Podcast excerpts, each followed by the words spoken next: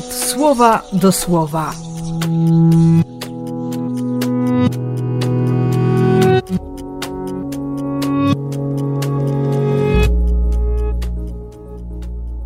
Osiemnasty sierpnia, piątek.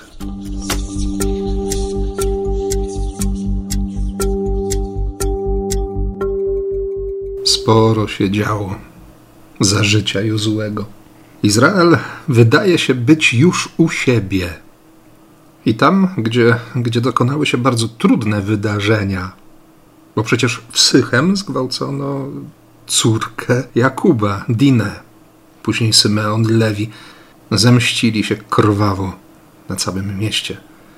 Właśnie tam Jozue zwołuje wszystkich, wszystkich Izraelitów i przypomina historię wielkich dzieł, potężnej łaski, którą Bóg zaoferował Abrahamowi, potem Izaakowi, Jakubowi, wreszcie Mojżeszowi, Aaronowi.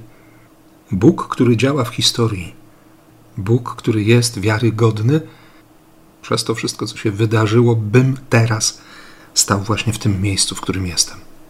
Dziś jakby pierwsza część tej mowy Jozłego, Jezusa do całego Izraela. Pamiętaj, nie, nie zapomnij, nie zgub tożsamości. A mimo wszystko łatwo się zapomina. Dzisiaj Jezus odpowie na te próby złapania go w pułapkę teologiczną.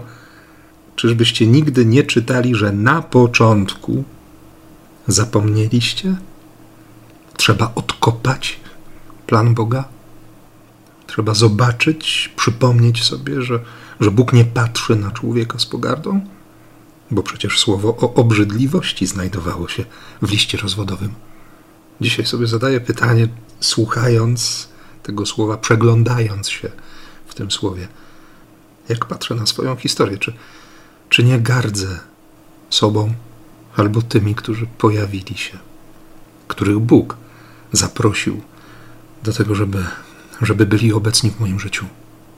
I wiedząc, że to spojrzenie, nawet bardzo pobieżne, jest mocnym oskarżeniem wobec mnie, proszę Boga o, o inne oczy, proszę Boga o serce czułe, o serce łaskawe, bo ranliwe już jest, o serce na wzór serca Jezłego, Jezusa.